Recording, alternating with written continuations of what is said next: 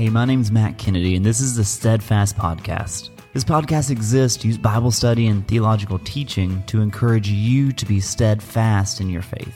Thank you for taking time out of your day to check out the Steadfast Podcast. I hope today's episode is an encouragement to you.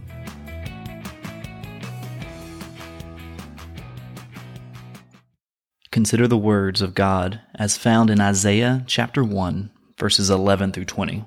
Quote, What to me is the multitude of your sacrifices, says the Lord. I've had enough of burnt offerings of ram and the fat of well fed beast. I do not delight in the blood of bulls or of lambs or of goats. When you come to appear before me, who has required of you this trampling of my courts? Bring no more vain offerings. Incense is an abomination to me new moon and Sabbath and the calling of convocations, I cannot endure iniquity in solemn assembly. Your new moons and appointed feast my soul hates. They have become a burden to me. I am weary of bearing them. When you spread out your hands, I will hide my eyes from you. Even though you make many prayers, I will not listen. Your hands are full of blood. Wash yourselves, make yourselves clean, remove the evil of your deeds from before my eyes. Cease to do evil. Learn to do good, seek justice, correct oppression, bring justice to the fatherless, plead the widow's cause. Come now, let us reason together, says the Lord. Though your sins are like scarlet, they shall be white as snow. Though they are red like crimson, they shall become like wool. If you are willing and obedient, you shall eat the good of the land. But if you refuse and rebel, you shall be eaten by the sword, for the mouth of the Lord has spoken. You don't need a seminary degree to weigh out what the Lord was using Isaiah to speak to. God's people were doing whatever they wanted to do, evil, despicable things. And then they made sacrifices to God as like this half hearted apology. This crowd still exists today. They're the I'll do what I want and God will forgive me crowd. If we read these verses carefully, verse 15 should jump out to us. It says, quote, When you spread out your hands, I will hide my eyes from you. Even though you make many prayers, I will not listen. Your hands are full of blood. End quote. God told them he would not listen to their prayers because of the nature of their sins. What a scary thought that is. We see in this passage that God is a forgiving God, that he is full of grace. But for forgiveness to truly take place, there has to be true admission of sin and a desire to repent. We can't just do whatever we want, whenever we want, however we want, and then come to God as some half-hearted apology, hoping it will be forgiven. What do you think these verses reveal that God wants from his people? He wants for them to stop doing evil, to learn to do good, to seek justice, to correct oppression, to bring justice to the fatherless, to plead the cause of the widow. All of those are true. God lists each of them. Yet they're all example of a greater thing that God wants from his people. Verse 19 says, quote, If you are willing and obedient, you shall eat the good of the land. End quote. God desires obedience from his people. He wants his people to obey him. But what does that mean?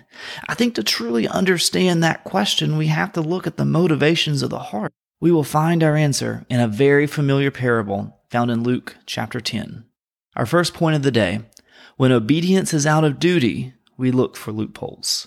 When obedience is out of duty, we look for loopholes.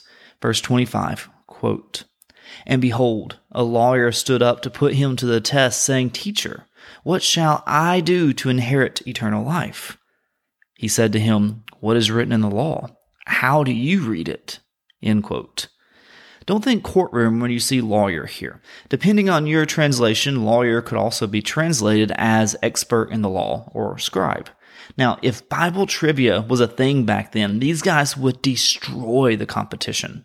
You see, copy machines didn't exist back then, printers didn't exist back then. So, in order to have a bunch of copies of the scriptures, someone would have to write it out by hand. That was these guys. They would copy it one letter at a time.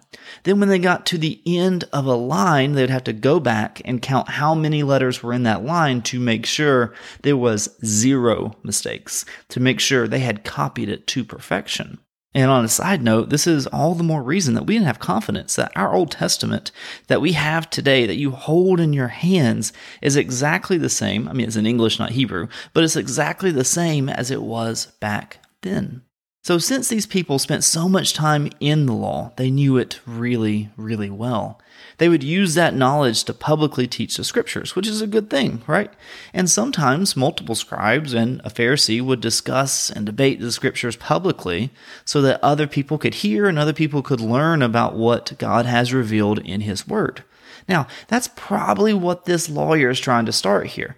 When he stands up to put Jesus to the test and ask him the question, he's probably thinking, okay, I'm a scribe, this dude's a rabbi, let's have a public theological, scriptural conversation.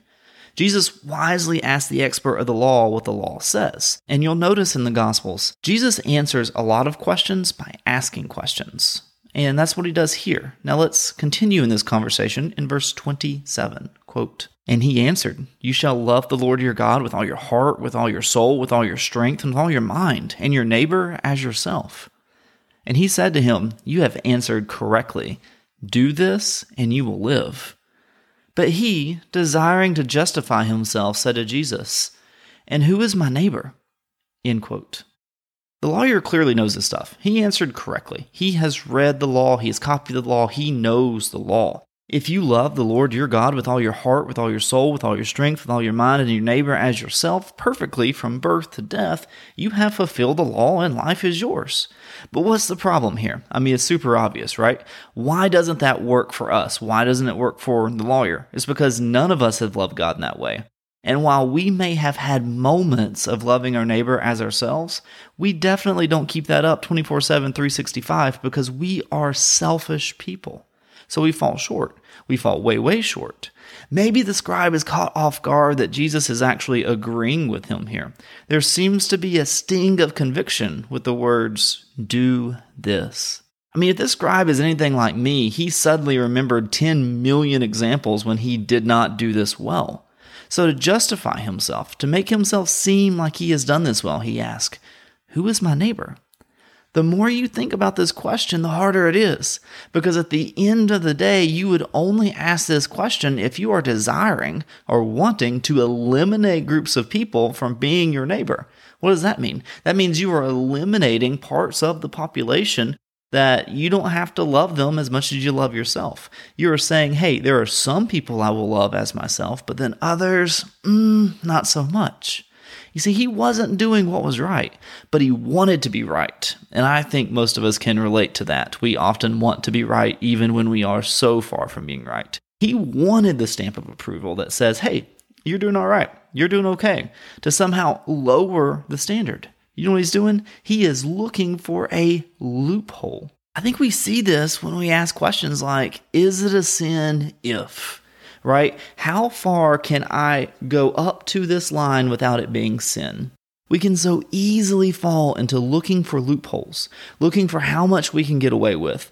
And I, am not sure that's the kind of heart posture that is honoring to the Lord. He's not looking for people who have this begrudging obedience, who just obey out of duty but hate it every step of the way. That's not a love the Lord your God with all your heart, with all your soul, with all your strength, all your mind kind of obedience. But what if? What if we flip the question? What if we saw that obedience, true obedience, the kind the Lord is looking for, is something that flows out of our heart? You see, when obedience is out of duty, we will look for loopholes. But when obedience is out of love, we will look for opportunities. Let's start in verse 30. Quote, Jesus replied, A man was going down from Jerusalem to Jericho, and he fell among robbers, who stripped him and beat him and departed, leaving him half dead. End quote. See, this man was traveling down a road that was known to be dangerous. It was notorious for possible ambush points people were always scanning around, looking around, trying to figure out, all right, is there a robber around the corner? Now, this man, he is attacked by robbers who beat him brutally. He, they strip him of his clothes, they take his money, so he's laying there, he's helpless. He can't walk. He's probably slipping in and out of consciousness. I mean, think about it. If a wild animal came by, he would not be able to defend himself. He is totally 100% at the mercy of anyone who passes by. He has nothing to bring to the table to offer anyone for help. He has nothing to offer. And I think that's important for us to remember. This guy has nothing to offer anyone, so anyone who helps them will just be showing mercy and grace upon him. Verse 31 and 32 quote, Now by chance, a priest was going down that road. When he saw him, he passed by on the other side. So likewise, a Levite, when he came to the place and saw him, passed by on the other side. We don't need to go into too much detail about these guys. They're the super religious people, the type of people that religious people really respected and really honored. Surely, people whose life is dedicated to serving God would stop and help a man half dead on the side of the road. Surely, those who know the most about God, know the most about His mercy, would extend mercy to someone who desperately needs it, even if he can't bring anything to the table. Right? Surely, surely. But what do they do? They step to the other side of the road. They didn't draw near to the man in need, they put distance between them. There's a pretty huge gap between knowing the right thing and doing the right thing. I mean, they probably had reasons, right? Just like the lawyer who was talking to Jesus. Maybe they were too busy. Maybe they were too scared. To them, they did other things in obedience to God. Maybe they saw it as they had done enough. They had checked off the obedience box. They had found the loophole. They didn't need to serve in this way.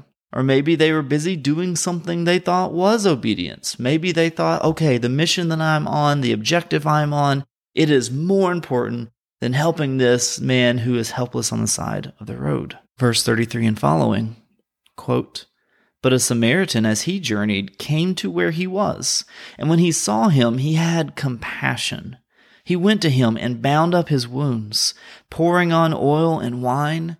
Then he set him on his own animal and brought him to an inn and took care of him. And the next day he took out two denarii and gave them to the innkeeper, saying, Take care of him, and whatever more you spend, I will repay you when I come back. End quote. The Samaritan's really an unlikely person in this story. This is a major plot twist. You see, Samaritans and Jews, they hated one another. By the time Jesus walked the earth, this conflict went back hundreds of years. These two groups of people avoided each other at all cost. They did horrible things to one another. One time there was this Jewish priest who decided it was a good idea to set the Samaritan place of worship on fire. Definitely not cool. And there was another time when Samaritans snuck into the temple in Jerusalem. They couldn't set it on fire, but they did scatter bones all over the place. Also, not cool. It's actually a bit strange that the Samaritan was here at all. Probably wasn't safe for him to be walking these roads. I mean, obviously there are robbers, but also there are Jews who had preferred him dead than alive. But here he is. He is here on this road, and look at what he does. He shows compassion. That compassion leads him to sacrificial action. This isn't merely an act of duty, it's an act of love. This man is saying, Hey, this is my neighbor, and I'm going to love my neighbor as myself. You see, love is something that looks past the conflict. It looks past the history. It sees the human being who is made in the image of God. It sees the person's value. It sees the person's dignity and the person's purpose. It sees all of that and does what is good for the person. Because you know what? Love does not keep score. Verse 36 quote, Which of these three do you think proved to be a neighbor to the man who fell among the robbers? He said, The one who showed him mercy. And Jesus said to him, You go and do likewise. End quote. Pretty easy question, right? But now the lawyer no doubt sees that he doesn't keep the law, that he cannot earn eternal life. So many times when it comes to sin, we ask, How far can I go before it's sin? Or when it comes to things we know we ought to do, we ask, What's the minimum I need to be good? All this misses the point altogether. And that's what Jesus is showing the lawyer in this story. When obedience is out of duty, we look for loopholes. When obedience is out of love, we look for opportunities.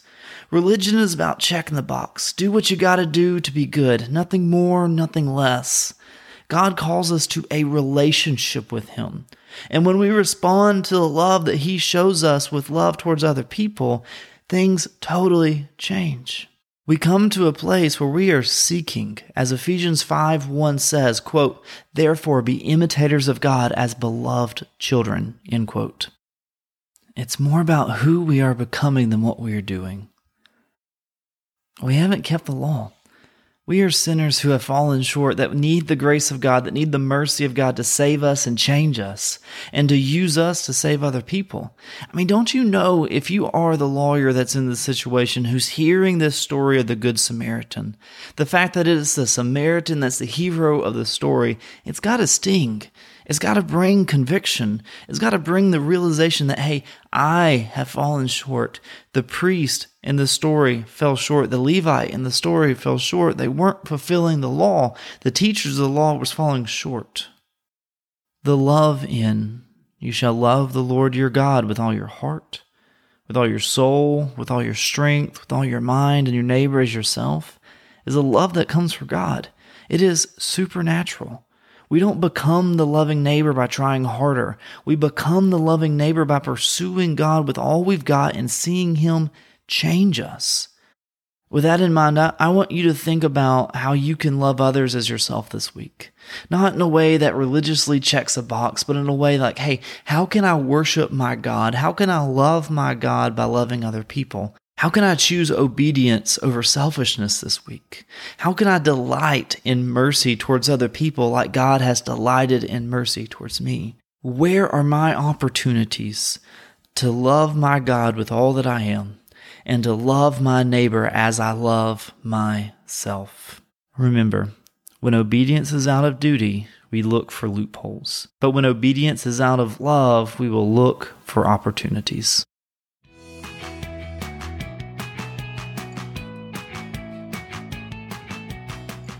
Thanks for listening to the Steadfast podcast. I want to remind you that in 1 Corinthians chapter 15 verse 58, Paul wrote this, quote, "Therefore, my beloved brothers, be steadfast, immovable, always abounding in the work of the Lord, knowing that in the Lord your labor is not in vain." End quote. So, in light of biblical truth, let us be steadfast, immovable. Let us remember that through Jesus, not one labor is in vain, not one trial is in vain, not one effort in all of our lives is in vain. Because He gives purpose, and that purpose rings through eternity. That's all I've got for you today. Thank you so much for listening. And don't forget, if you've got questions you would like answered, you can email me at matt at steadfastpodcast.com.